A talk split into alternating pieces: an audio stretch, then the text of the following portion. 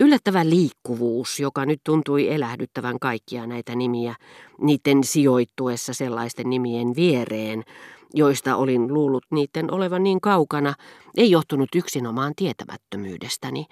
Ne olivat mielessäni vaihtaneet paikkaa jo aiemmin, siihen aikaan kun arvonimi liittyi aina maaomaisuuteen ja seurasi sitä suvusta toiseen, niin että esimerkiksi siitä ihastuttavasta feodaalirakennelmasta, jonka Nemorin ja Chevreusin herttuiden arvonimet muodostavat, minä keksin peräjälkeen, piiloutuneena kuin erakkoravun vieraanvaraisen kuoren alle, yhden Giisin, yhden Savojin prinssin, yhden Lyenin. Joskus samaa raakun kuorta havitteli useampikin kilpailija. Oranian ruhtinaskuntaa Alankomaiden kuningashuone ja Majin Nelin suku.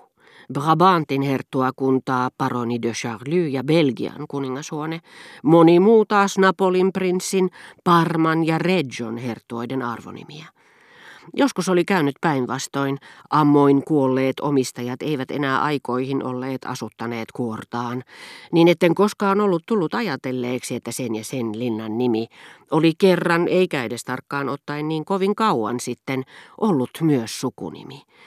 Kun esimerkiksi Monsieur de Germant vastasi Monsieur de Montserfeuin kysymykseen, ei, vaan serkkuni oli ultramonarkisti, hän oli Feternen markiisin tytär, ja hänen isällään oli huomattava osa Bretagnen kuningasmielisten kapinassa, niin kuullessani Feternen nimen, jota Balbekin ajoista asti olin tottunut pitämään linnan nimenä, muuttuvan sukunimeksi, mitä en ikinä ollut kuvitellutkaan sen saattavan olla, Hämmästyin yhtä paljon kuin jos olisin nähnyt tornien ja portaikkojen taikaiskusta heräävän eloon ja muuttuvan ihmisiksi.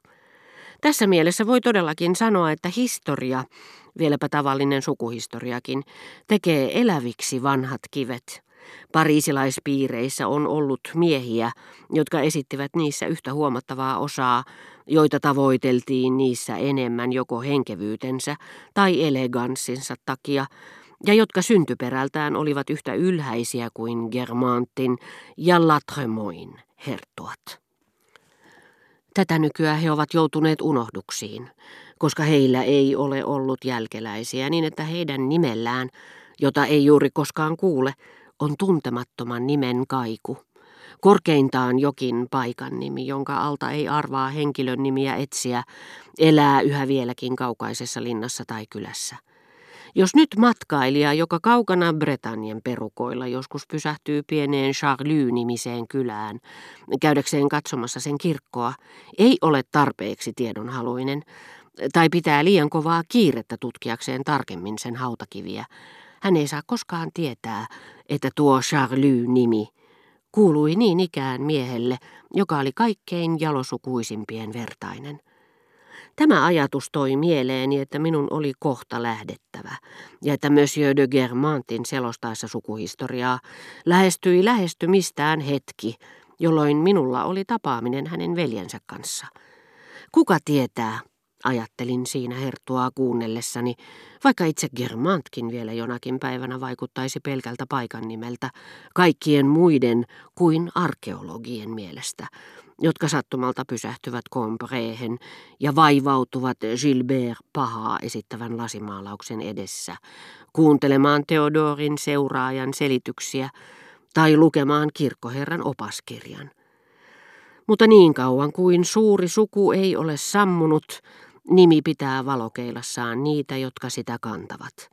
Kiinnostus, jota minussa pitivät vireillä nämä maineikkaat suvut, johtui epäilemättä ainakin osaksi siitä, että niitä voi seurata nykypäivistä lähtien aste asteelta pitkälle 1300-luvun tuolle puolen ja tutustua matkan varrella Monsieur de Charlyn, Agrijanten ruhtinaan sekä Parman prinsessan esivanhempien kirjekokoelmiin ja muistelmiin menneisyydessä, jossa läpitunkematon yö peittäisi tavallisen porvarisperheen alkujuuret, mutta jossa me jonkin nimen heijastamassa historiallisessa valaistuksessa erotamme sille ja sille germantille ominaisten hermostollisten erikoispiirteiden, omituisuuksien tai paheiden jatkuvuuden ja alkuperän. Miltei patologisesti nykyajassa eläviä sukulaisia muistuttavat germantit pitävät vuosisadasta toiseen vireillä kirjekumppaniensa vilkasta mielenkiintoa. Sijoittuivatpa nämä sitten aikaan ennen Faltsin prinsessaa ja Madame de Mottevilleä tai linjan ruhtinaan jälkeen. Historiaan kohdistuva uteliaisuuteni oli kuitenkin vähäinen esteettiseen mielihyvään verrattuna. Mainitut nimet onnistuivat vapauttamaan ruumiillisesta hahmostaan herttuattaren kutsuvieraat, joista tavanomaisen inhimillisen lihan, älyn tai älyttömyyden muodostamat naamiot olivat luoneet tavallisia miehiä ja naisia, niin että eteisen kynnysmatolle päästyäni en itse asiassa ollutkaan, niin kuin olin kuvitellut, nimien taikamaailman kynnyksellä, vaan sen päätepisteessä. Mutta nyt Agrijanten ruhtinaskin, kuullessani, että hänen äitinsä oli Dama ja Modenan herttuan tyttären tytär, vapautui.